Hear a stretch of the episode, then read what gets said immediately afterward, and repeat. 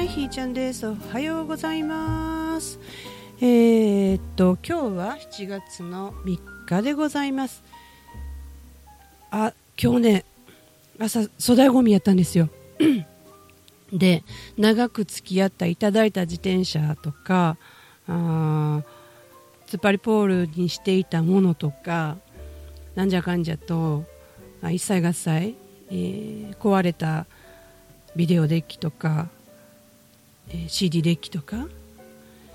なんちゃらかんちゃらとこう出したんですよ。そして、えー、パソコンこちょこちょ売ってたらその回収に来てくださったパッカー車が丸飲みにしていく音が聞こえたんですよ。ガチャガチャガッチャーンとね。なんかねごめんなさいっていう気がしましたね。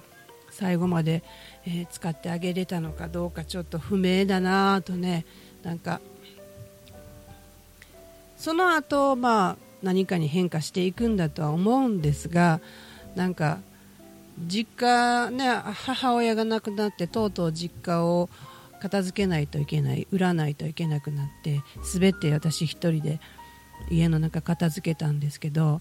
最終もう誰も引き取り手がない。私も、え、その当時は壊せるものは持って帰って、えー、家で壊して家具なんかはね壊してなんとか45リットルに入れたら入れて分けて出せば普通のゴミで持ってってもらえるのでね。まあ頑張ったなゴミのために一生懸命、うん、で、えー、最終どうしようもないもの使えないものとかをバッカー車でね取って取りに来ていただくんだけどその時も大事に今まで使っていたここでテーブルとして椅子として使われていたものがあっという間にこう他者によってバッキバキにされるところとかもう心痛みましたねあの時はね、うん、で今回見てないんだけど音だけでなんかこう物の悲鳴と言いますか本当にね、えー、生きてるなって切なくなりました、うん、で、昨日も、えー、せっせと、え物書きしてたんですけどなかなか面白いですね。物書くってね。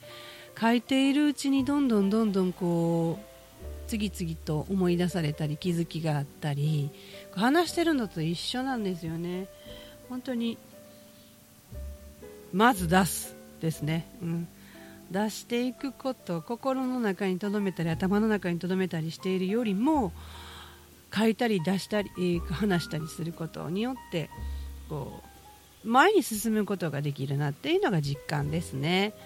まあ、そのその進み方がいろいろだしそれぞれだから何かと比べてどうとかいうことなんて全くなくて自分自身がはってこう思えばそれでいいんちゃうの？みたいなね、うん、それが間違ってるとか正しいとかそんなことはどうでもいいんですよね、うん、自分にとってよしと思えたらそれは自分にとって正しいわけで。それがまあ時に他者にとっては間違ってたりするけれどもそんなんそな言われたところで理解できひんねんもんだって正しいと思ってんねんからね。しゃあないやんそんなんね。そのうちその時にこうなんか引っかかってるんですよね。なんか否定されたとかなんか違うんやろかとかっていう感じが残ってると思うんですよどっかにね。でその何かがひょこっとこう何かのタイミングであもしかしてあの人こう言いたかったんかなみたいなこう落ち方するんですよね。自分の中からどっかから剥がれてきてそういえばみたいなね。で物の見方が変わってあ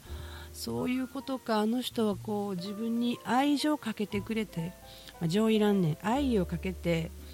えー、そう伝えてくれたんやなみたいなね。そんなことが分かったりなんかしたらあいいかなとね、うん、で昨日ねこう書いてて思ったのがあ大切な何かをまだ思い出せてないねって言われることがねよくよくあって。なんだろうなってねそのうちわかるよみたいな だったんだけどなんか自分でも昨日びっくりしたのが分離に関してね自分が分離してるっていうことで、えー、分離はもう大丈夫になって一つになってると。自分の中に自分というものが入って、えー、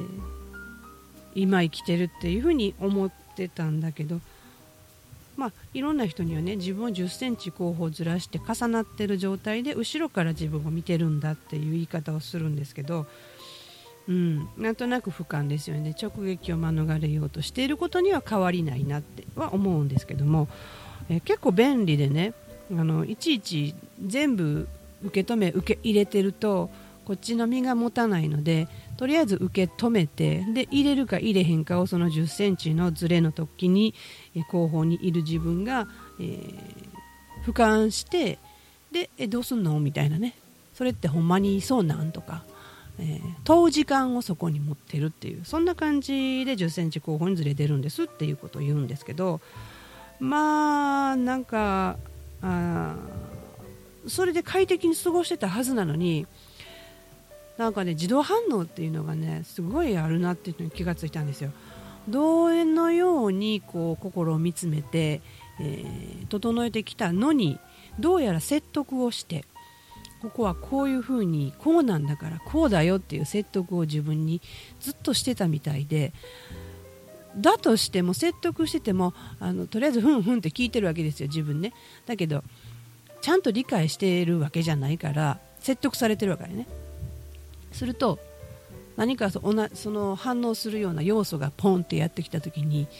説得されてたとしても自動的に反応するんですよね、うん、相手がすごかったりすると経験値がたくさんあるとあ自分なんてちっちゃいんだっていうなんて状態になっちゃうっていうこの状態。これって、えー、どんなに自分が経験値を積もうがそれは自分の経験値であって相手の経験値でないわけやから明らかに違うのね。そこはお互いに尊重すればいいやんっていうふうに思って説得をしていてもやっぱりわあこの人すごいと思った時には自分のことをちっちゃくするっていうね。なんかこんな人に私太刀打ちできひんわとかね。なんかもじもじくんになるっていうの、うん、そういう自動反応なんですよね。これどないしょもないなというふうに思ったんですよ。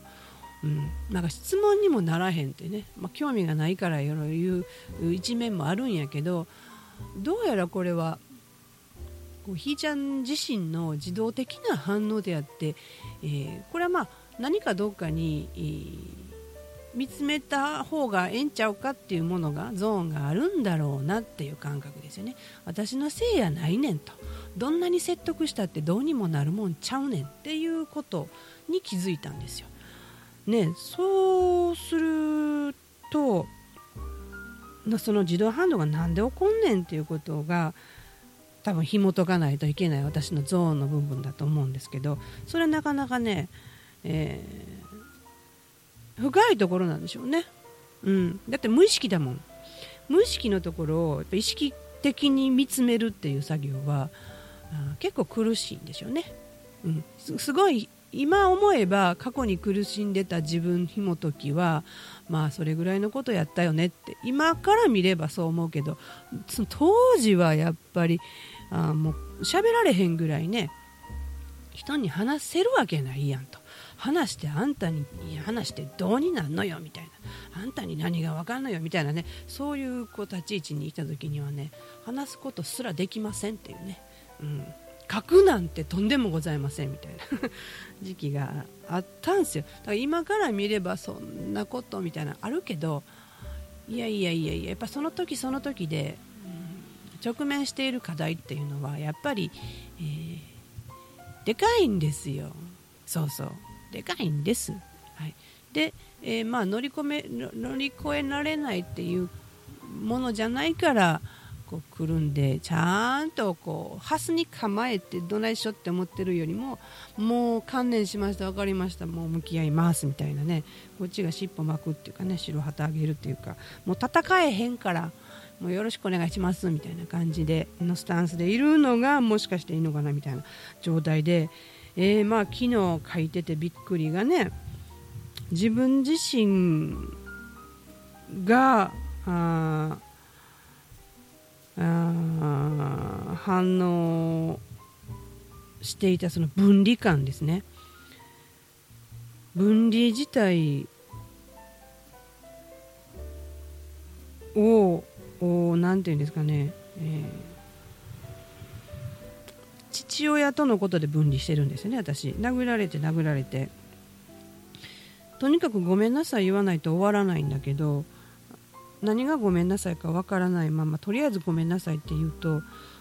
またさらに怒られるわけですよ。何か分かってへんくせにごめんなさいだけ言うなみたいなことになってもうだから何をしたって殴られるんですよね。だからその時間を待つしかないですよ終わるのを。で、えー、よく言うんですよ。私の絶壁親父に殴られたからやとかって言うんやけどあ非常に悲しいわけですよね。最愛の父親にだっていい時はいいんですよ。だってお父ちゃん子って言われてたから常に、えー、可愛がられていたはず。なのにそうやって時に親父の腹いせみたいなね心イライラを私にぶつけられるわけですよ。そこで、えー、大好きなお父さんに殴られ続けているのは私が悪い子で、えー、そう自尊心が傷ついてるわけですよ。だからそんなはずはないって。これをまっすぐ受け止めてはいけないっていうところで、えー、自分の中から自分を抜くんですね。遠くから見ていてああかわいそうに殴られてるわみたいな。遠くで痛いなみたいなことを繰り返してたわけですよ。それは故に自分の中に自分が入っていると直撃してしまってあまりの痛さに死んでしまうわけですね。だから自分を守るということをしていたっていうね。そんなことで分離していたと。まあまあまあいろんなねもう心ない言葉をよく言われていて本当に、えー、小さい時はよよく今生きてるなぐらい ですかね、うん、人の言葉って恐ろしいですよね。言葉とこう暴力、うん、自分もゼロじゃないからね我が子にね。だからこう思い出したらこう痛いですよね。忘れられないね、うん、でまあその辺のことがしっかりと自分的に向き合えていないよねと。いうことに気がついたというかそのお父さんを美化するっていうところ悪者にはできないみたいなところがあってやっぱり私が悪い子だからっていうところにまだまだしがみついてると。いやそんなことないでっていうね。でちゃっかり私仕返ししてるなっていうところにも気がついてもうカフェでねもう涙溢れてきてどないしようかなってあの人どうしたみたいな感じになってたと思うんやけどまあびっくりしたね。お父ちゃんもその辺こう自分の心の中にごめんなさいっていう感情があってだからひろちゃんお願いねって言ったのかもしれないしこの辺はもう本当わからないけども私にだけしか言わない言葉がいくつかあったんですね。兄貴らには言わないことがねあったんでなんかそこは私と親父のこの長いこと病気してからの親父と一緒にいたのは私でね。親父の料理を習ったのは私で。だからおせち作れるのは私だけ。親父のハンバーグ作れるのは私だけっていうね、まあ、姉ちゃんら兄ちゃんらにしたらひいちゃんひろちゃん羨ましいなってねお父ちゃんとそんだけ、えー、温厚になったお父ちゃんと一緒におったんやろうみたいなね。そんなとこがあったと思うんやけど。まあまあまあまあそれはその時点で大変やって。でね私3歳の記憶があるってよくのたまわってるんだけどもしかしてこれがなんだろう。自分を生き生かすために、えー、死んだらあかんからそれがミッションやったっていう風にして耐えてきたんじゃなかろうかと。だから3歳の記憶だって思ってるこの自分が決めたってっていうね持って生まれてきた記憶だっていうやつもどうも幻想ちゃうかと。これをこれを思い込んで使命やってこう強く誓ってきたんやって思うことで私これ生きてこれた。いろんなものに耐えようとしてたんちゃうかと。いうことに昨日気がついたんですよね。びっくりしました。だからこうやっぱぼちぼちですけども一個一個何か行動して話を聞いて自分と見つめ合うっていうことを繰り返す中で出てくる答えというかもう本当こんなもん自分の中にしかないからね。これ導いてこれたなっていうところでそうするとね時間の使い方とかもね全部変わっていくんですよね。不思議。うん。まあざわつきがゼロやなんとは言いませんが今日に及んでは本当になんか全部ゼロにできそうなみたいなね。うん。そんな感じを迎えたかなってね。まあまあ私のこのしょうもない話をね聞いてくださってる皆さんに本当にありがたいなと思います。うん、どんどんこう進化変化というか自分を超える作業をどんどんしていくっていうこと。これは自分にしかできないんだよと。まあもちろん誰かに背中を押してもらう手伝いきっかけっていうのはね時に必要です。まあそんな人になれたらいいなと、まあ、もちろんセッションに来ていただくとか施術に来ていただくとかっていうのが嬉しいんですがこうやってただこう音声聞いていただくだけでなんか自分の中とどっかとつながってあってこうね落ちて腑に落としてもらえたらねあもうそういえばって過去にこうのことを思い出す違う側面が見れた瞬間にいろんなことが変化しますのでね。そんな風な活用していただけたらななんても思っております。いやいやいやいや今日ちょっと長くなりました。ではでは今日はこの辺で。ひーちゃんでした。じゃあね